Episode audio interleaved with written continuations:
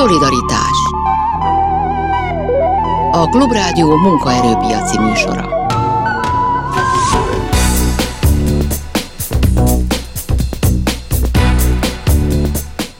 Jó napot kívánok, Sámeszi János vagyok. A Mai műsorban egyetlen vendégem lesz Totyik Tamás, a pedagógusok szakszervezetének nemrég megválasztott új elnöke, most még csak alelnök, de hamarosan hivatalba lép, és beszélgetünk arról, hogy mit fog csinálni, mit tervez csinálni a legnagyobb pedagógus szakszervezet élén, egyáltalán mit jelent ez a legnagyobbság, milyen lehetőségeik voltak a múltban, és milyen lehetőségeik kéne, hogy legyenek a jövőben az érdekképviselet tekintetében, de beszélünk persze aktualitásokról is, például a nemrég a parlament elé benyújtott státusz törvényről.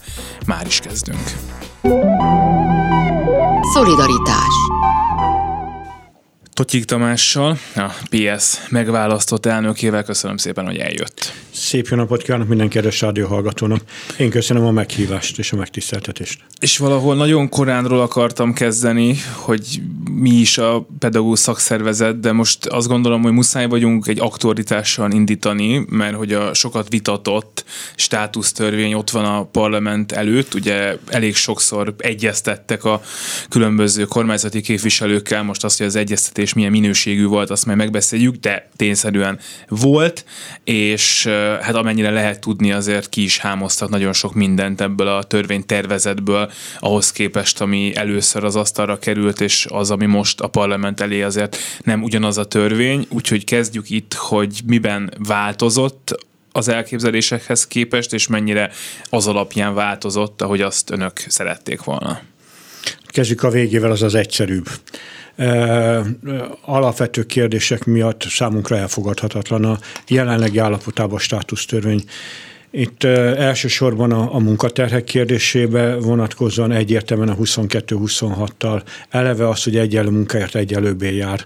A, az oktatói pályán ez teljesen nevetségesé vált ezzel a 22-26 órás lekötött munkaidővel tehát ennek egyértelműen csökkenni kellene. Egyébként Európában nálunk a legmagasabb Ez a tanítás. változik egyébként? Nem változik, maradt a 22-26, sőt az ingyen helyettesítést a 30 alkalomról 60 órára emelte fel a kormány. Az is igaz, hogy az első tervezetben 80 óra volt. Az ingyen helyettesítés az mit jelent? Az azt jelenti, hogy ha valaki megbetegszik, akkor a kollégát beosztják bármilyen napszakba, időszakba, és ezért nem kap semmi térítést. De akkor sem nem kap, ér. hogyha ő túl teljesíti ezzel a saját 22-26 óráját? Akkor sem kap. 80 óráig, illetve most 60 óráig ez, ingyen kell, hogy ezt elvégezze. A kormány álláspontja szerint ez a 40 órás munkaidőbe kényelmesen belefér. Ez ugye évi 60 órát jelent. Így van, tanévre vonatkozóan Most azt ki órát. lehetne számolni, az egy, hogy ez hány munkanap, de nem olyan kevés. Hát ha, ha 8 órával osztjuk, akkor ugye az 7 munkanap, vagy 7-8 munkanap. Tehát akkor ennyi dolgoznak ingyen. ingyen kvázi. Ezt, így van. Kell, ezt csinálják egyébként? Tehát, hogy van olyan ö, oktató, aki mondjuk minden évben lenyom ennyi helyettesítést, vagy a többség? E, van, sőt van, aki jóval többet is, igaz, hogy azokat már fizetik. Tudunk olyan délhevesi kollégáról, illetve délborsodi kollégáról, akik heti 31 tanítási óráik van, tehát ez effektív a gyerekek körében nem felügyeletet, hanem tanítási órákat tart. Ezek, hogy lehet én... felkészülni ennyi tanórára? Nem, sehogy. Tehát tisztességesen nem lehet felkészülni, ráadásul azt is tapasztaljuk, hogy ezen intézményekben nagyon magas a nyugdíjba vonulás után a moralitás, tehát nagyon hamar meghalnak a kollégáink. Tehát teljesen kizsigerlik önmagukat, és ezt nem is értjük, hogy hogy merik bevállalni a kollégák.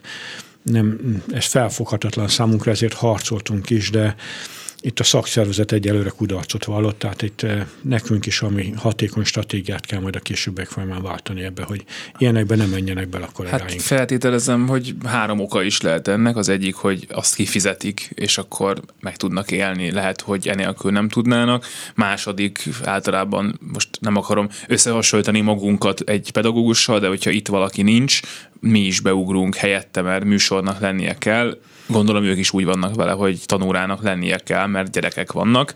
Harmadik meg azt is gondolom, hogy vannak olyan iskolák, ahol mondjuk nehéz nemet mondani egy igazgatónak, ha ő azt mondja, hogy be kell oda menni. Így van, én egy negyedik esetet is mondok, hogy a azokon a településeken, ahol ezek előfordulnak, ott áhított fizetés a pedagógus fizetés, tehát ott nem mernek szembeszállni vagy tiltakozni a kollégák. Ráadásul ezek a kollégák röghöz is vannak kötve, mert a szomszéd nagyvárosba vagy megyeszékhelyre már nem tudnak átmenni, mert a lakásuk töredéket éri, és nem rendelkeznek annyi önerővel, hogy a megyeszékhelyen lakást tudjanak vásárolni és munkahelyet tudjanak váltani. Térjünk vissza a státusz törvényhez. Mi az, ami változás lesz, és negatív változás az eddigiekhez képest, és mi az, ami esetleg jobb lesz, mert a belügyminisztériumnak a tegnapi közleménye, amit a benyújtás mellé, a parlament elé benyújtás mellé mellékeltek, az arról szólt, hogy hát itt jelentősen javulni fog a pedagógusok helyzete sok mindenben. Hát nem tudtam, hogy mosolyogva sírjak a miniszter úr levelén, mert azért nem, hogy javult volna, hanem romlott a helyzete a pedagógusoknak a jogállásváltás következtében. Én itt gondolok arra, hogy idáig 32 óra voltak bent tartozók a kollégák, és ugye 8 órában szabadon otthon végezhették a munkájukat, most 40 órára kötelezhetik, hogy bent maradjanak, 32 órára pedig továbbra is kötelező bent maradni a kollégáknak. Csak arra vagyunk kíváncsiak, amikor egy tantestületbe vagy egy iskolába nincs annyi szék meg asztal, ahány pedagógus van a tanáriba, akkor ott hogy fogják ezt megoldani. És ezt egyébként nyilván nem tudjuk, de hogy ezzel élni fognak a igazgatók, vagy ha élni fognak, akkor miért? Tehát, hogy miért jobb az, hogyha egy pedagógus az iskolán belül javítja a dolgozatokat, vagy készül fel a következő órájára, mint hogyha egyébként ezt otthon csinálja, és közben mondjuk, nem tudom, el tud menni a gyerekért az óvodába. E, az intézményvezetők egy jelentős része politikai kinevezett, és nekük egy megfelelési kényszer van, hogy a hatalomnak ők meg tudjanak felelni, és nem abba érdekeltek, hogy a tantestetben béke legyen és működőképes állapot legyen. Tehát ők a politikai kényszernek fognak engedni, ez az egyik. A másik, hogy elvárásként is meg fog jelenni velük szembe, hogy a kollégákat bent tartsák, minél kevesebb plusz munkát tudjanak vállalni, illetve hát ne legyen idejük a szervezkedésre, és akkor így akadályozzák meg ezt. Ezt a részét ezt értem, de azt már kevésbé, hogy miért lenne egy kormány, bármilyen kormánynak az érdeke, hogy egy pedagógusnak ben kelljen maradnia, hogy egy pedagógus ne tudjon megélni a munkájából, mert nem tud plusz munkát vállalni, mert bennül az iskolában, tehát felmond, hiszen nem tud megélni, holott ha nem kéne bent ülni, akkor lehet, hogy meg tudna, tehát hogy ennek a logikáját ezt kevésbé értem. Azt érteném, hogy szükség lenne az ő munkájára, mert nem tudom, vigyázni kell gyerekekre, mert meg kell tartani még öt órát, mert nem tudom. A kormányt nem érdekli ez, hogy mennyi pedagógus van, és mennyire lesz vonzó a pálya. A kormányt az érdekli, hogy a működő képességet, a gyermek megőrző funkcióját fent tudják tartani, és a minőségi oktatás őket nagyon nem érdekli, ők ezt az elit egyháziskolákba akarja áthelyezni, és az, hogy a kisiskolába, a vidéki kisiskolába, vagy a nagyvárosoknak a, a, a szegényebb iskoláiban milyen működés van, őt az abszolút nem érdekli. Ugorjunk vissza a státusztörvényhez. Ugye ez egy jogállásváltást is jelent. Aki nem közalkalmazott, vagy nem volt, az, az, az sokszor nem tudja, hogy ez pontosan mit jelent, vagy hogy miért ragaszkodnak ennyire a közalkalmazottak a, a jogaikhoz. Ez persze érthető, általában a változást nem szokták szeretni annyira az emberek. Mi az, ami itt ebben a körben változik, és adott esetben rosszabb lesz? Hát a legfontosabb ugye a, a munkaidő. Tehát a 1992-ben, amikor a közalkalmazotti törvényt bevezették, az akkori jobboldali kormány azzal a jelszóval vezette be ezt a közalkalmazotti törvényt, hogy a közszférában foglalkoztatottnak a bére nem lesz sohasem versenyképes a versenyszférának a béreivel.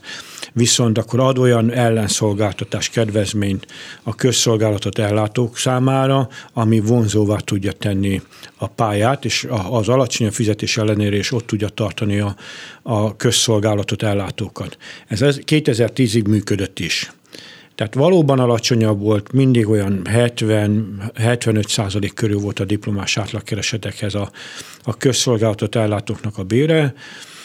2010 után pedig a kormány ezeket a kedvezményeket tudatosan elkezdte lefaragni. Nem tudom megítélni, hogy a sárga irítség miatt vagy más e, faktorok játszottak ebbe közre, és úgy gondolja, hogy akkor a versenyszféra feltételeivel fogja a közszféra feladatait ellátókat is foglalkoztatni de közben elfelejti a versenyszféra béreihez felzárkóztatni a, a közszolgáltatásokat. Ennek következtében a közszolgáltatások minősége rohamosan romlik.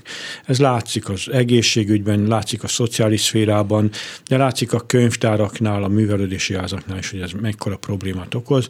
Hát a pedagógus pályáról meg nem is beszélünk. Ha már a béreket említettem, mert azért nagyon sok fog múlni valószínűleg a státusztörvénynek a munkavállalók általi fogadtatásán, hogy ez, ez béremelés szempontból mit fog nekik jelenteni. Mi az, amit biztosan tudunk? Semmi.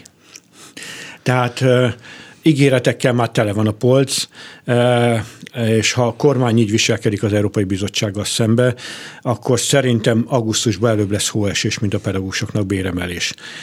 Tehát ez a lehetetlen küldetés jelenleg a, a pedagógusok béremelése, mert a nemzeti erőforrásból a kormány nem hajlandó bért emelni, akár megelőlegezni azokat az EFOPOS forrásokat, amivel a, a helyzetet javítani tudna, hisz most a diplomás átlagkeresetek 59%-ánál a, a pedagógusok átlagkeresete, és azt vállalta, hogy 65%-ra 2023. január 1-ére felzárkóztatja a pedagógusok bérét. Ehhez képest még mindig csak 59-en, tehát ez semmi nem történt. Ráadásul 2022. decemberében már a kormány leívhatta volna ezeket a forrásokat, egyedül a költségvetési törvényt kellett volna módosítani, amiben betette volna az ütemezést a, a béremelésre vonatkozóan, és ezt mind a mai napig nem tette meg, sőt a 2024. évi költségvetési tervezetbe sincs meg. Tehát a kormány semmilyen lépést nem tesz, a jogalkotás folyamatában némi elmozdulás tapasztalható, de ez még mindig nagyon messze van ahhoz, hogy a forrásokat le tudja hívni. Tehát egy történelmi bűnt elkövetett a kormány, mert már decemberben leívhatta volna, vagy megkezdhette volna ezeknek a forrásoknak a lehívását. Ráadásul más európai forrásoknak a előfinanszírozását már megkezdte a kormány, ugye a TOP-nak, a GINOP-nak a forrásait elkezdték lehívni, illetve nem lehívni, hanem csak a kormány megfinanszírozta, előfinanszírozta, az EFOP-ra vonatkozóan pedig nem történt semmilyen előfinanszírozás, úgyhogy nem is értjük, hogy a kormány ebbe a kérdésben miért nem tesz lépéseket. Ez a másfél éve tartó bizonytalanság azt eredményezte, hogy a szó valódi értelmében menekülnek a pedagógusok, és a nyugdíjas visszafoglalkoztatottak tartják lélegeztetőgéppen az oktatási rendszert, és még nagyobb hullám fog elindulni, ha nem lesz tisztességes béremeléshez hozzá kötve, és nem ígéretek szintén, hogy majd, ha az unió ad forrás, meg ha a baloldal az uniónál nem fogja ezt akadályozni, a jobboldalnak, a jobboldali kormánynak kellene olyan jogszabályokat meghozni, ami alapján az uniós forrásokat le tudják hívni. Ráadásul a cseh kollégáink 130%-ot megkapták a diplomás átlag, vagy az átlagkereseteknek, és ezt nemzeti erőforrásból tették meg. Én szeretném kérdezni, ha a nemzeti kormány a nemzet ügyének tekintett oktatásban nem hajlandó nemzeti forrás biztosítani az általa nagyon utált Brüsszeltől, akkor miért várja, hogy ezt a forrás biztosítsa? Mondjuk abba talán nem menjünk most bele, hogy az uniós forrásokkal körüli vitákkal általában mi van, de itt a státusztörvény kapcsán van egy kérdés. Ugye amennyire tudom, a szakszervezeteknek az az álláspontja, hogy ha romlik a pedagógusoknak a helyzete, és szerzett jogokat tőlük elvesznek, akkor az azzal járhat, hogy ezt a uniós forrást, amit pedagógus béremelésre lehetne fordítani, ezt nem, nem kapja meg Magyarország. Gondolom, hogy a kormány ezt vagy nem gondolja, vagy az az álláspontjuk, hogy ez a státusztörvény ez nem ilyen típusú helyzetrontó törvény, hogy ez, ezt befolyásolja. Erről mi az, amit biztosan lehet tudni? Azért tisztázunk valamit. Ezt a vállalást a kormány tette az EFOPOS források és a, a helyreállítási források finanszírozásába, és nem a pedagógusok tették, illetve nem az Európai Bizottság tette, ezt a kormány tette ezt a javaslatot, az Európai Bizottság pedig elvárásként fogalmazta meg, mert tanult az orvosok esetében, hogy adott a járvány idején egy nagyobb forrást a, a bérek rendezésére, közben pedig olyan jogállásváltást hajtott végre, hogy nem, hogy vonzóbb lett volna az orvosi pálya, hanem még kevesebben lettek, és újabb ellátási problémák adottak. Ugye a bezárt kórházi osztályok pontosan ebbe az irányba mutatnak. Tehát ezt a kormány tette ezt a vállalást, úgyhogy a kormánynak a saját vállalását kellene betartani. Az tény és való, hogy a státusztörvénybe a, a döntő többségét a kormány visszavonta, de hát feltétlenül ez volt a tárgyalási technikája is a kormánynak, hogy jó nagy blödöket mondunk, aztán abból visszatáncunk. És Igen, tehát hogy például az a átvezénylés, vagy az, hogy nem lehet felmondani fél évig, tehát hogy ezek olyasmik voltak, amiket nagyon-nagyon nehéz lett volna aláíratni, illetve hát ugye ebben a helyzetben nem aláíratni, hanem elfogadtatni a pedagógusokkal. Én is, amikor ezt először elolvastam, akkor az volt az érzésem, hogy ez egy kezdés, és ebből, ebből visszafelé fog menni a kormány azért, hogy aztán amit benyújt, az már elfogad elfogadhatóbbnak tűnjön mindenki számára. Hát az átvezénylés az maradt, csak kisebb távolságra. Ráadásul ugye az átvezénylés esetén a teljes költséget nem térítik, még az államigazgatásban dolgozókat is ugyanúgy átvezényelhetik, csak őnek a teljes úti költséget megtérítik, nálunk egy töredékét térítik meg.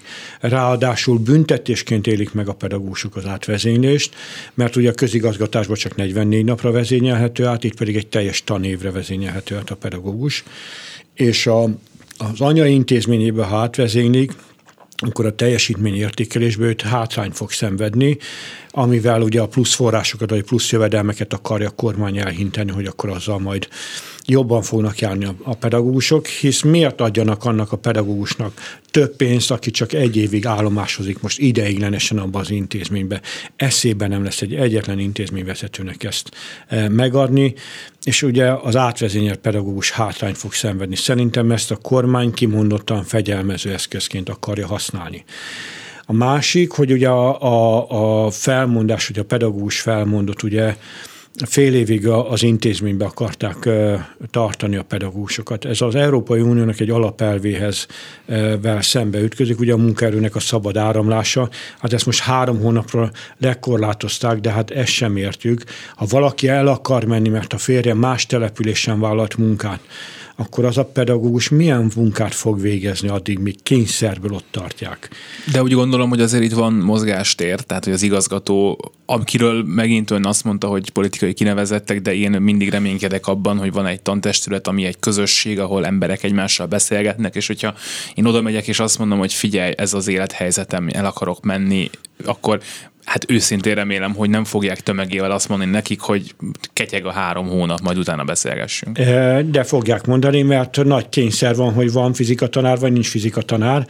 Ha pótolni tudják, akkor igen, na de hát mondjuk a kémia tanárból ma a ismereteink szerint 15-en jelentkeztek a tanárképzésre, és elmennek 150-en. Tehát azt az egy szemkémia tanárt kézzel meg fogják tartani, de ugyanez az összes természettudományos tanára is vonatkozik. Tehát ez ha az igazgató úgy gondolja, akkor biztos, hogy meg fogja, neki alapvető érdeke, hogy ott maradjon. Hogy a dolog ebből is következően arról szól-e most amellett, hogy van ez a bosszú törvény elképzelés, mi szerint azért, mert a pedagógusok tüntettek, szrájkoltak, polgári engedetlenségben vettek részt, azért most aztán jól megkapják cserébe, ami jár.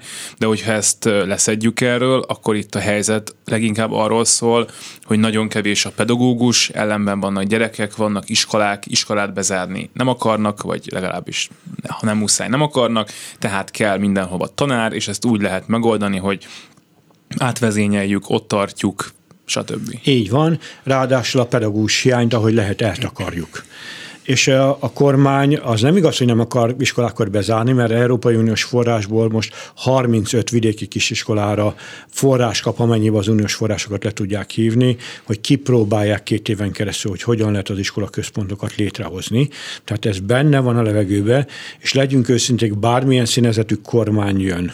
Tehát most, ha, ha egy Istennel, hogy valami csoda történne, és a, a magyar társadalmat a jótét lélek megszállná, és a baloldalra szavazna. A baloldali kormánynak sincs más mozgástere, mint a vidéki kisiskolák bezárása, mert ez fenntarthatatlan állapot. A nagy kérdés az, hogy ez hogyan fog megtörténni, mert ezek újabb társadalmi konfliktusokat fognak generálni, hisz ezek szegregált roma tanulókkal, halmozottan hátrányos tanulókkal terhelt intézmények, és ezekből a gyerekeket az iskolaközpontokba átvezényelni, ez nem egyszerű feladat lesz. Ez az egyik része. Tehát itt a pedagógus hiánynak az eltakarása, de senki nem beszél arról, hogy egy 6 és 8 osztályos gimnáziumot, amikor létrehozunk, akkor ugyanazzal a pedagógus, vagy több pedagógus létszámmal kell ellátni ugyanazt a feladatot, mert addig az alsó tagozatig, vagy hatodik osztályig az általános iskolák ellátták. Ráadásul vannak fővárosi intézmények is, gimnáziumok is, akik két-háromszáz fővel működnek. Biztos, hogy ezek a gimnáziumok is jók de a kormány ezekhez az elitekhez nem akar hozzányúlni. Ő csak a hátrányos és legelesettebb intézményekhez akar hozzányúlni. Látszik egyébként a törvénytervezetből is, ugye, hogy a, a főállású pedagógusoknak most már csak az 50%-a kell, hogy legyen egy intézményben. Így a kis településeken lesz olyan iskola, ahol nem lesz annyi főállású pedagógus, hány osztály van. Ezzel pedig a kormány az bizonyítja, hogy akkor itt a feladatot nem tudjuk ellátni, akkor be kell zárni ezt az iskolát. Most már beszélgetés következő részében a szakszervezetről fogunk beszélgetni, úgyhogy ezt a részt ezt most itt be fogjuk mindjárt fejezni, de a státusztörvény kapcsán egy dolgot még mindenképpen meg kell beszélnünk. Volt itt egy tárgyalássorozat, egy, egy tüntetés hullám, már amekkora, volt sztrájk is, volt amikor nagyobb volt, volt amikor inkább már csak a sajtóban látszott. Most ezután, hogy ez oda kerül a parlament elé, lehet, hogy majd még lesznek módosítók, nem tudjuk, de látszik, hogy valószínűleg ebből valamit el fognak fogadni. Most mi a terve a szakszervezetnek? Tárgyalóasztal, utca, sztrájk, merre? Hát minden, ami a csövön belefér, de a legfontosabb, hogy a pedagógus kollégákat felvilágosítsuk arról, hogy mi vár rájuk tájékozottak legyenek, hogy milyen munkaköri leírás, milyen munkaszerződést írjanak alá, mire figyeljenek oda, amikor a jogállásváltás történik. Alá kell írniuk bármit? Mert... Alá kell írniuk, igen. Tehát ha, ha nem is fogadják el a jogállásváltást, vagy ha elfogadják, akkor is, hogy a új munkaszerződésbe olyanokat ne írjanak be, hogy mindent, ami az intézményvezető megbíz. Mert ez alapján vécitakarításra is beosztható, és be is osztották egyes helyeken. Tehát, ez, tehát ilyen őrültségében nem menjenek bele. Odafigyeljenek ahhoz is, hogy a teljesítményértékelési rendszernél őket hogy fogja ezek a, a feladatok ér, érinteni őket. Tehát ezeket a szerződéseket, tehát egy nagyon komoly felvilágosító kampányt kell folytatni, mert látjuk azt, hogy munkavállalói szempontból rendkívül tudatlanok a, a kollégáinknak egy jelentős része, én most másfél hónap alatt 9000 kilométert utaztam az országon belül, és ennyi helyre mentünk el, 38 helyre mentünk el, vidéki kis településektől kezdve megyeszékhelyig, ahol a kollégáknak próbáltuk elmagyarázni, hogy milyen veszélyt rejt ez a státusztörvény, és elég elkeserítő volt ebből a szempontból, de ez a szakszervezetnek a jövője lesz. Tehát ez az egyik része. A másik része, hogyha ez ebbe az állapotban marad, akkor a kollégáknak azt a jogi támogatást is meg akarjuk adni, hogy aki fel akar mondani, vagy le akar mondani a jogviszonyáról, akkor azoknak a jogi segítséget megadjuk. És természetesen, ha a kormány nem változtat a munkaterheken és a béreken, akkor a sztrájk eszközéhez továbbra is folyamodni fogunk, bár itt a tanév végén már ez eléggé kontraproduktív lesz, de minden körülmények között a nyomásgyakorlás fent kell tartani. Természetesen a tárgyalástól meg nem zárkozunk el. Van még egy percünk. Lehet sztrájkolni igazából? Sztrájkolni? Hát nagyon nehéz. Tehát a romániai kollégákkal szemben, ugye, ahol egy csettintés azért 150 ezeren kimentek, ahhoz képest nálunk nagyon nehéz. Egyébként az ILO is most már szóvá tette, és a Magyarország kormányának jelzést küldött, hogy a pedagógusok sztrájkjogát korlátozó törvényt vonja vissza.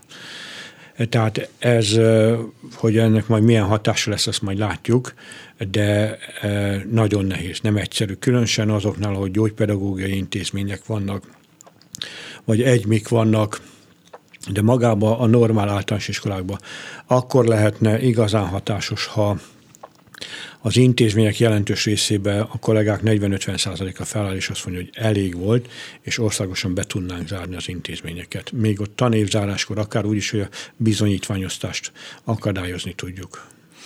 Meg fogom kérdezni majd a következő fél órában, hogy miért nem tudják. Totyik Tamással, a pedagógusok szakszervezetének megválasztott elnökével beszélgetünk, és az ő személyes terveiről is fogom majd kérdezni a következő fél órában, meg arról, hogy hogy lehet esetleg a pedagógusok szakszervezete hatékonyabb, mint eddig volt. Most hírek jönnek. Szolidaritás Totyik Tamás, a pedagógusok szakszervezetének megválasztott elnöke a vendég. Miért akarta szakszervezet elnöke lenni? Hát egy 105 éves szervezetnek megtiszteltetés, hogy elnökévé választották az embert, tehát ez egy, egy megtiszteltetés. A feleségem azt mondta, hogy kicsi mazoista vagyok, hogy az, az oktatásnak ebbe a helyzetébe, ráadásul a szakszervezetnek egy leszálló ága, vagy a, a magának a szakszervezeti mozgalomnak egy leszálló ágába e, én beálltam elnöknek, de úgy gondolom, hogy ez kihívásként kezelem, e, és a másik, ami nagyon fontos, hogy én azt érzem, hogy van még mozgástere a szakszervezetnek, nem aknáztuk ki, és nem csak a pedagógusok szakszervezetének, hanem az összes szakszervezetnek jóval nagyobb mozgástere van, és lehetőségei vannak, és ezeket én megpróbálom most a saját szervezetünk működésének építésére fordítani, aztán meglátjuk, hogy ez sikeres lesz, vagy nem lesz sikeres. Megígértem, hogy meg fogom kérdezni, hogy, hogy miért nem tudják kivinni, vagy, vagy sztrájkra bírni a adott iskolákban a 25-50 százalékát a tantestületnek miért nem tudják? Hát az egyik legfontosabb, hogy a kormánynak nagyon ügyes volt a megosztó politikája, és legyünk őszinték a tantestületekben is legalább egy 25-30 százalék az mélyen hívő Fideszes. Tehát ha ők rosszabb jövedelmi környezetben is vannak, mint amennyit, amilyet szeretnének, ők akkor sem fognak megmozdulni, mert ő nekük a Fidesz a szent és sérthetetlen, vagy a kormánypárt. Tehát ez, ez az egyik része. Lehet, hogy én vagyok rettentő naív, de hogy én nagyon szívesen látnék olyan oktatásért folyó tüntetést, amire ki tud menni a fideszes tanár, meg a nem fideszes tanár is. Feltétlenül nem fognak kimenni. Tehát ez, ez nagyon nagy valószínűsége van. Morgolódni morgolódnak. Látszik egyébként az egyháziskoláknál is, hogy ott is van morgolódás de a mormolgás jogán kívül ők nagyon más nem óhajtanak, és ez ebbe a konfliktusokban nem óhajtanak belemenni. A másik, amit már előbb feszegetett itt az előzőben, hogy a vidéki kisiskolában milyen helyzet van. Tehát ez a, a másik, hogy ugye áhított fizetés van, röghöz vannak kötve, nagyon nehéz a mozgásterük, ugye a hozzátartozók, az önkormányzathoz beszállító, beszállítók könnyen zsarolhatók.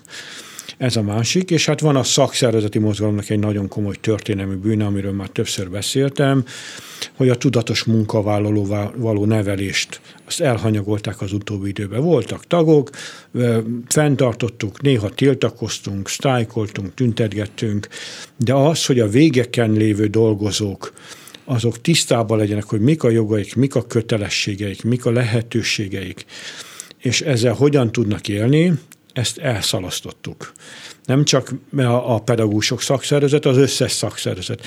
Először én egyébként, mint szakszervezeti vezető, az Audinál, az Audinál tartott sztrájknál szembesültem azzal, hogy mennyire fontos az, hogy a vezetők jól képzettek legyenek, és az alapszervű titkárok is lent jól képzettek legyenek. Tehát nekünk most erre kell a legnagyobb erőforrást és lehetőséget megteremteni, hogy a, a végeken lévő kollégáinkat képzetté tudjuk tenni, hogy ne lehessen az, hogy WC takarításra is beosztanak pedagógusokat. Vannak tömegével olyan iskolák Magyarországon, ahol nincsenek szakszervezeti tagok? Vannak. És nincsenek tisztségviselőik, akik mondjuk megszerveznek egy sztrájkot? De most tényleg én ott vagyok egy iskolában, meg a három kollégám szeretnénk sztrájkolni, kihez tudunk menni. És ha senkihez, akkor nem fogunk sztrájkolni. A sztrájkot akkor is lehet szervezni, ha nincs szakszervezeti tag, tehát ha a, a szakszervezet Persze. országosan meghirdeti, de itt a, a, a, a, az a nagyon nagy probléma, hogy nem merik felvállalni, nem tudják felvállalni azt a konfliktust, amit a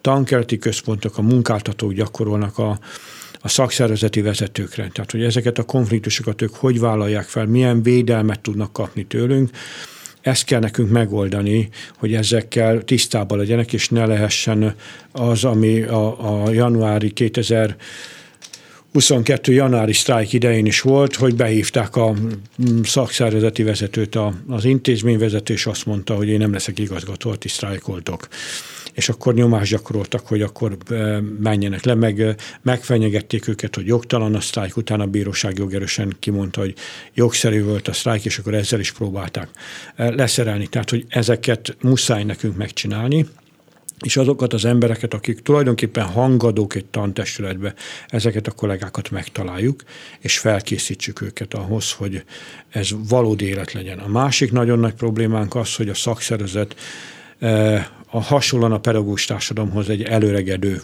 elnézés, hogy ezt mondom, a, a hölgyeknél különösen ezt nem illik mondani, de hát egy idősödő korösszetétellel vagyunk, és fiatal alig-alig van és a szakszervezet, mint hívószó a fiatalok körében már nem hívószó. Ők egy avét elavult valaminek tartják, a szakszervezeti mozgalmat, tehát itt egy hangnemváltásra is szükségünk van, hogy ez megtörténjen, és a legfontosabb az, hogy pályára is tudjuk vonzani ezeket a fiatalokat, mert látszik, hogy a lábukkal szavaznak a fiatal kollégák. Európában nálunk a legalacsonyabb a 30 éven aluli kollégáknak az aránya, 5% alatti, tehát ez, ez nagyon nagy gond. Ugye Igen, akkor... miért nem lépnek be a fiatalok a szakszervezetbe, mert nem mennek el már tanárnak se. Így van. Tehát itt ez a leg, hogy azért érzékeltessem a problémát, a következő öt évben 22 ezerrel többen fognak nyugdíjba menni, mint amennyien várhatóan pályára fognak állni, akik az egyetemen főiskolán vannak. 146 ezer főállású pedagógus van, hogy érzékeltetni tudjuk a helyzetet. Tehát annyivel meg nem fog csökkenni a gyerek létszám, a tanulói létszám, hogy ezt a kiesett mennyiséget pótolni tudják. Hogyan lesz több szakszervezeti tag? És, és itt most azért egy kritika fölmerül, ami nagyon sokszor fölmerül a pedagógus szakszervezetekkel kapcsolatban, hogy van egy kommunikáció arról, hogy most itt egy nagy sztrájk van, és aztán ha van is sztrájk, és van is adott esetben fővárosi, nagyvárosi iskolákban látható tiltakozás, azért mintha kicsit mindig az történne, hogy a címlapokon ez jobban látszik, mint ahogy a valóságban aztán megvalósul. Ön is többször, amikor beszélgettünk sztrájkok közben utána, azért aztán végül elmondta nekünk, hogy hát igazán olyan sokan már nincsenek. És hogy ez sem olyasmi, és ezért lehet persze a média is felelős biztosan, amire egyébként fiatal tanárok azt mondják, hogy hát most nem vettünk részt, de a következő alkalommal igen, és akkor megkérdezem, hogy hogy tudok belépni a szakszervezetbe. Hát jó lenne, ha ezt így kérdeznék, de az országjárást ezért is szerveztük az elmúlt időszakban, hogy ezeket a hangadó kollégákat meg is találjuk. Egyébként 400 tagot most be is léptettünk ebben a 31 néhány alkalommal, amikor a, a településeken előadást tartottunk, tehát ebből a szempontból meg egy De ők még csak tagok, tehát nem biztos, hogy aktívak lesznek. Ez már az első lépés. Tehát ez, ez az első lépés, tehát ez az egyik. A másik, hogy nagyon nehéz, tehát azért legyünk őszinték, a pedagógusok egy speciális helyzetben vannak, mert azért tízezer feladatellátási hely van, tehát nekünk a tízezer feladatellátási helyre kellene mindenütt megtalálni azokat az embereket, akik hangadók, tehát ez, ez nem egyszerű küldetés. Tehát nem húsz gyárról van szó. Így most. van. Így van, és uh, hiába vagyunk létszámát tekintve a legnagyobb szakszervezet a Magyarországi Szakszervezeti Mozgalomba, a tagok számát tekintve, hogy a 14 ezer taggal, 13 900-al, de ez, ez nem azt jelenti, hogy akkor a, az összpedagógus társadalomhoz képest ez egy nagyon komoly uh, létszám lenne. Tehát itt ez a másik uh, helyzet, amit nekünk megoldást kell találni. És a legutolsó, ami nagyon fontos, hogy mindig szembet szegezik a kérdés, hogy miért két szakszervezet van. Hát szeretném felhívni a figyelmet, hogy nyolc oktatásban érintett szakszervezet van, nem csak kettő van, bár kettő a leghangosabb. Hát elsősorban a célok kitűzés, vagy a célok tekintetében teljesen együtt mozgunk, és az összhang együtt van. Tehát ebben nincs különbség, a stílusában van a, a társzakszervezető, kicsit harciasabb, hűberevalázsabb, mi egy kicsit megfontoltabbak, nyugodtabbak vagyunk, először tárgyalni akarunk, és ha tárgyalás nem megy, akkor mondjuk azt, hogy akkor itt most befejeztük, ők pedig először tiltakoznak, és utána akarnak tárgyalóasztalhoz ülni, tehát ez, de a célok tekintetében teljesen azonosak vagyunk. Tehát ez a másik, amit itt mindig felszoktak tenni nekünk, mikor az országot járjuk, hogy miért két szakszervezet van És a, a legutolsó, hogy a kormány nagyon tudatosan szétszabdalta a közoktatás rendszerét. Ugye a bölcsödék a, az, a BM-nek az egyik államtitkárságához tartoznak, az óvodák az önkormányzatokhoz tartoznak, az általános iskolák a belügyminisztériumhoz, a gimnáziumokkal, a szakképzés pedig ugye Csák miniszter úr alá tartoznak a felsőoktatással, külön-külön államtitkásokban. Tehát szétszaggatták, és ebbe a szétszaggatott állapotba kell nekünk a közoktatás rendszerét a szakszervezeti mozgalomból együtt tartani. És ugye hát lesznek a belső feszültségek, amire a kormány nagyon ügyesen rá is játszik, hogy ugye a bölcsődei dolgozóknak jóval magasabb fizetést ad a pótlékok által, mint az óvodai dolgozóknak. A szakképzés kiszakították a köznevelés rendszerébe, ugye ott 30%-os bért ígértek, jóval kedvezőbb óra feltételekkel foglalkoztatják az ottani oktatókat, ami megint egy belső feszültséget fog okozni. De közben meg nekik nyilván jó. Így, hát a jótól messze áll, de jobb, mint ami a köznevelés rendszerében van és most ugye a teljesítményértékelési rendszer bevezetésével pedig most még a tantestleteket is szembe fogja állítani. Tehát úgy tűnik számunkra, hogy a, az iskoláknak a, a közösségét teljesen atomizálni akarja a kormány, és a szakszervezetnek itt lesz most fontos szerepe, hogyha fel tudjuk ismertetni az ottani kollégáinkkal, hogy a közösségnek nagyon fontos ereje van. Lásd a Szent Gotthárdi esetet, amikor a Ugye a 29 pedagógus a 34-ből a polgári engedetlenség eszközéhez folyamodott, és a kormány nem tudott mit kezdeni velük. Tehát a közösség erejének nagyon fontos ereje van, de ezt ennek a, a hangadóit, személyeit meg kell találnunk, és ehhez a feltételeket meg kell teremtenünk. Biztos, hogy nem lesz kevesebb oktatásos vagy pedagógus szakszervezet? Tehát, hogy azt nem tudja elképzelni, hogy az ön ciklusában ebből a említett kettőből egy legyen?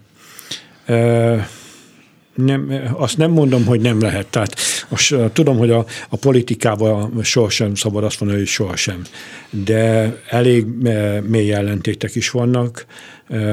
Még személyesek? Személyesek nincsenek. Tehát a, a, nem, a régmúltból eredően ez az egyik. A másik pedig az, hogy a, a, a vállalt programomban is, amit a kongresszuson egyébként én nyilvánosságra is hoztam, én a, nagyon fontosnak tartanám azt, hogy az oktatásban érintett szakszervezeteket most egy asztalhoz, a, a bölcsödétől a, a felsőoktatásig leültessük egy asztalra, és megkezdjük az oktatás kérdésében a párbeszédet. Tehát nekünk nem az lenne a lényeg, hogy egyesüljenek a szakszervezetek. Hát vagy akár valami szövetségbe. Hanem egy szövetségbe ilyen. és egy közös párbeszédet indítsunk meg, és a célkitűzésekbe e, közös nevezőre jussunk, és a szolidaritásnak a, az alapjait meg tudjuk teremteni. Tehát ne legyen az, hogy most a, a, mondjuk a felsőoktatás sztrájkol, és akkor a köznevelés meghallgat, hanem akkor közösen tudjunk lépni, és ezt a közös nevezőt meg tudjuk találni. Azt el tudja képzelni, hogy ez egy ilyen hivatalos formában? Tehát ugye vannak konfederációk, alatta is lehetnek szakszervezeti szövetségek, tehát magyarán, hogy akár azt, hogy egy közös platform alá betolni mindenkit, akkor nem kell egyesülni, de mégiscsak van akár egy közös vezetés, vagy egy közös hang. Hát az, hogy egy új szakszervezeti konfederációt, az az, az, az én hatáskörömön és tehetségemen biztos, hogy túlnyúlik, de az, hogy egy asztalhoz leüljünk és a párbeszédet megindítsuk, az minden körülmények között. Hogyan tudna a pedagógusok számára, vagy akkor kérdezhettem úgy, hogy több pedagógus számára a szakszervezet az valami közös pont lenni? Mert hát nyilván a, a kormány, a politika mindent megtesz azért, hogy egyes emberek választók számára hiteltelenítse a szakszervezetet, szerintem sikerrel teszi. Előfordul talán az is, hogy a szakszervezet is, is tesz ezért, hogy, hogy bizonyos embereket nem tud megszólítani, de mégiscsak ön is utalt arra, hogy vannak különböző pártállású emberek az iskolákban, hogyan lehetne belőlük egy olyan közösséget csinálni, ha nem is mindenkiből, akik bizonyos ügyekben, tehát például akkor, hogyha pofátlanul kevés a fizetés, vagy például akkor, ha valakit elbocsájtanának, vagy például akkor, hogyha valami uh, egyértelmű törvénymódosítás van, ami, ami hátrány, akkor ott tudjon lenni, akkor is, hogyha egyébként nem mindennel ért egyet, akár abból, amit a szakszervezet mond, akár abból, amit a kollégái, de közös célok tudnak lenni. Mert mintha nem tudnának, holott vannak biztosan abban, hogy legyen több fizetés és kevesebb munka, azért nagy vita szerintem nincsen. Nincsen, a konfliktusok felvállalásában van a, a, a nagy vita, hogy akkor ők, ők ezt a konfliktust nem vállalják fel, és inkább hallgatnak, hogy ők ezt nem. Itt a párbeszédet kell tehát az egymással való beszélgetés, az egymás megértése, ez lesz a legfontosabb, és a szakszervezeti tagjainknak is ezt szeretnénk a képzések során súlykolni, hogy igenis időt, energiát kell áldozni arra, hogy egymással beszélgessünk.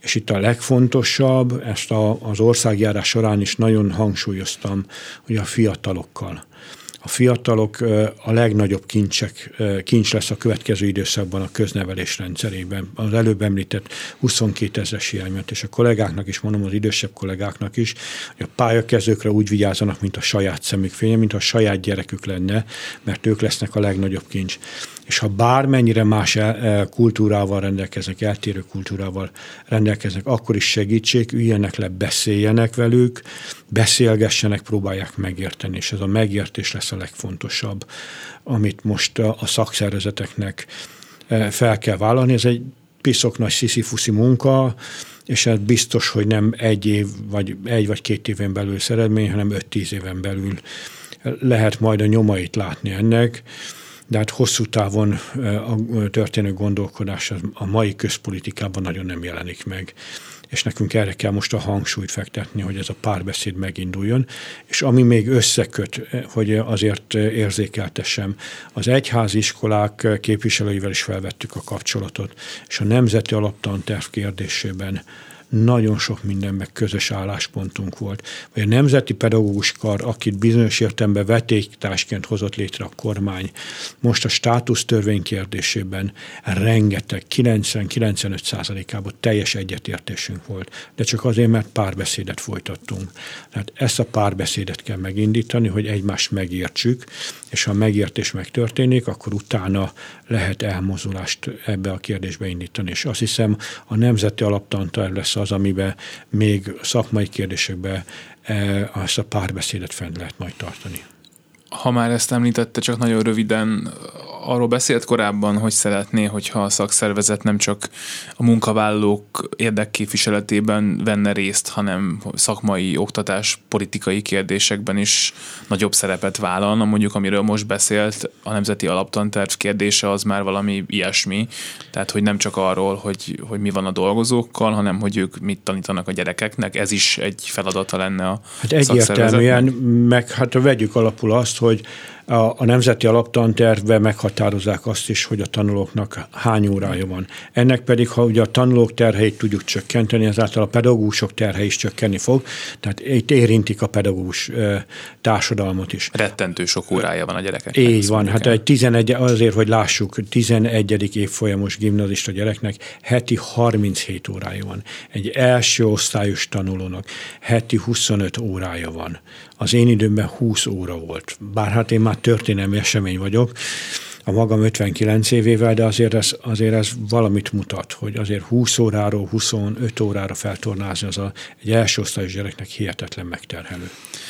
Mondta, hogy az országjárás során beléptettek 400 körüli igen, új több tagot mint 400 tagot. a szakszervezetbe, de hát aztán mondott ö, olyan számot is, ami hát nem a pedagógusoknak azt hiszem még a 10%-át sem teszik ki az a létszám, amennyien a szakszervezetben vannak. Itt a ciklusa alatt el tud képzelni egy, egy jelentős változást? Tehát, hogy nem 10 hanem 20 legalább, vagy 30? Én ezer jelenleg, valamennyi? Jelenleg én azzal lennék elégedett, ha az zuhanást megállítanánk, vagy a taglétszámot. Tehát lehet, hogy pessimista vagyok, én azt szeretném, ha az első két-három évben a taglétszámunk stagnálna, azt már nagy eredménynek de, tartom. De kilépnek, vagy nyugdíjba mennek? Nyugdíjba mennek. Tehát nyugdíjba hmm. mennek, és a fiatalokat nem tudjuk megszólítani, tehát ez is a, a nagy problémánk. Tehát nekünk ezt kell, erre kell megoldást találni, hogy akkor a, a fiatalokat hogy tudjuk megszólítani. Mit tud adni a szakszervezet egyébként egy 20 éves pedagógusnak?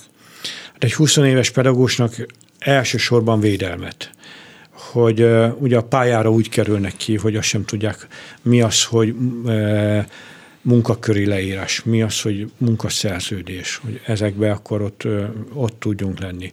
Ne fordulhasson elő az, ami pedig saját szakszervezeti tagunk volt, ebből még nekünk vitánk is van, ne fordulhasson elő, hogy a minősítő vizsgán egy pedagógust magára hagyjanak, és e, ugye el kelljen távolítani az oktatási intézményből a törvény erejénél fogva, tehát hogy ilyen ne forduljon elő. Tehát ezeket kellene, a lakhatás kérdésében kell nekünk az önkormányzatok, szövetségekkel közös megoldást találni. E, tehát ezek a legfontosabbak. Vagy azt a harcot megindítani, hogy ne fordulhasson el a következő időszakban az, hogy egy pályakező fiatal bemegy a bankba, és hitelképtelennek minősítik, mint hogy az én lányom járt. Mert több mint 40%-át kell a nettó fizetésének levonni az, hogy egy lakáskölcsön fel tudjon venni. Akkor itt igenis a kormány... Hát egy pedagógus házas pár az, az nem fog nem fog tudni, így van. Tehát ott egy családnak össze kell fogni, és nem a 30%-os önrész, hanem legalább egy 60%-os önrész kellett tenni ahhoz, hogy egy lakást tudjon vásárolni egy pályakezdő házaspár. Tehát ez, ezekbe kell, hogy akkor itt a fiatal pályakezdőknek még kedvezményesebb kölcsönhöz tudjanak jutni. Garantálni tudjuk hosszú távon az ösztöndíjrendszerre, hogy ott is tudjanak maradni a pályán, meg tudjuk tartani a fiatalokat. Tehát ezekbe nekünk nagyobb mozgás van. Hát arról, hogy most üdülő van, kedvezményes telefon van, bankszámlát kedvezményesen tudnak, vagy most új Budán elindult egy olyan mozgalom a szülők körébe, és azt nem akarom nagyon részletezni, hogy a vállalkozók, a helyi vállalkozók, a pedagógusoknak 5-10-15 százalékos kedvezményt adnak a kerületbe, akik ott tanítanak, ott dolgoznak, hogy ezzel is támogassák a pedagógusoknak a kerületbe történő munkavállalását. Tehát a boltokba, fodrász szalonok adnak ilyen kedvezményeket, tehát, és ezt a szülők szervezték, és ők csinálják. Tehát úgy gondolom, hogy valami megmozdult, de ez nem biztos, hogy a szülőknek kellett volna csinálni, hanem a kormánynak kellett volna ebben a lépést tenni. Hát azt mondta, hogy akkor, ha stagnál a taglétszám, akkor annak már örülni fog. Tegyük fel, hogy stagnál a taglétszám. Abból, hogy tud kijönni egy, egy erősebb érdekképviselő erő akkor, amikor erre szükség van adott esetben egy sztrájk esetén. Tehát hogyan tud az a 13-14 ezer tag az aktívabb lenni? Úgy, ahogy a román kollégák csináltak, hogy felkészítették a pedagógus társadalmat a sztrájkra. Tehát ők, ők egy tíz éve elkezdték a szakszervezeti tagoknak, 15 évvel ezelőtt, bocsánat, elkezdték a szakszervezeti tagoknak a képzését és úgy képezték ki őket, hogy ők egy csettintésre a sztrájkot azonnal meg tudták szervezni. Tehát nekünk ez is a nagyon nagy problémánk, hogy az iskolákban lent lévő alapszervezeti titkárunk, vagy a sztrájkot szervezők nem voltak teljesen tisztában a jogi helyzetükkel. Hiába tettük nyilvánossá azt, hogy hogyan kell a sztrájkot szervezni hasonló. Nem voltak tisztában ezzel a helyzettel ezt nekünk most meg kell csinálni, és akkor ha, ha itt tudatosabbak lesznek, felkészültebbek lesznek, akkor sokkal könnyebb lesz, és hatásosabb is lehet a sztrájk. Nekem az fáj mindig így újságíróként, aki ilyen tényeket akar, hogy nem szokták tudni megmondani, hogy mennyien sztrájkolnak. Hát akkor, hogy azért még nevetségesebbé tegyem, és a szívét még jobban fáj, fájlaljam. A NAIK-nál feljelentettek bennünket a 2022-es sztrájk idején, mert begyűjtöttük, vagy szerettük volna megtudni, hogy a sztrájkban kik vesznek részt, vagy melyik intézményben hány pedagógus vesz részt és most büntet, hát fel, fel akarnak uh-huh. jelenteni bennünket, meg eljárás folytatnak ellenünk, hogy akkor mi miért vagyunk sztrájkot szervezőként kíváncsiak arra, hogy kik sztrájkoltak. Van még két percünk. Négy éves ez a ciklus? Öt, öt éves. Öt éves. Most, hogyha öt év múlva vagyunk, akkor, akkor mi az, amivel elégedett lenne? Mi az a változás a szakszervezeten belül, illetve hát a oktatásban dolgozók életében, amit, aminek örülne, és amitnek úgy örülne, hogy azt a szakszervezet segítségével tudták elérni, megváltoztatni? Hát a legfontosabb az, hogy egy 20 órára a pedagógusok munkaterhét le tudjuk vinni, el tudjuk érni azt, hogy a, az egyenlő eséllyel minden gyermek hozzá tudjon férni ahhoz a szolgáltatáshoz, ami az oktatásban megilleti őket, bár ez nem szakszervezeti feladat, hanem állami feladat, de ez egy nagyon fontos lenne számunkra, mert a pedagógusoknak is könnyebb lenne a helyzete, e, ha egy 15-16 ezeres taglétszámmal rendelkezünk, és ezek képzett munkavállalók, az, az a, a legszebb dolog lenne, amit el tudnánk érni, és a legfontosabb az, hogy a, a diplomás átlagkereseteknek a 90-95%-ára fel tudjuk zárkóztatni az oktatásban dolgozók bérét, és a versenyszféra ne tudja elszívni a pályakezdő fiatalokat. És azt kérdeztem, hogy minek örülne, hogyha azt kérdeztem volna, hogy mi a realitás öt év alatt, akkor ugyanezt válaszolta volna? Nem teljesen. Tehát a realitás az biztos, hogy a, a versenyszférának az elszívó hatását addig, míg ez a kormány regnál, addig nem fogjuk tudni megakadályozni. És az is látszik, hogy egy felülről zárt társadalmi réteget akarnak létrehozni, ahol a mobilizáció egyik útja, a társadalmi mobilitásnak az útja az hatás, és ezt nagyon tudatosan a kormány el akarja vágni. Totyik Tamás a pedagógusok szakszervezetének megválasztott elnöke, július 1 lesz elnöke, és hát biztos, hogy fogunk sokat beszélgetni arról, hogy, hogy megbánta-e, hogy belevágott. Köszönöm szépen, hogy eljött. Én köszönöm szépen a megkeresést. Gerendai Balságnes volt a műsor szerkesztője, Horváth Ádám pedig a technikus kollégám, aki segített a műsorban, maradjanak a Klubrádióval. Minden jót! Szolidaritás A Klubrádió munkaerőpiaci műsorát hallották.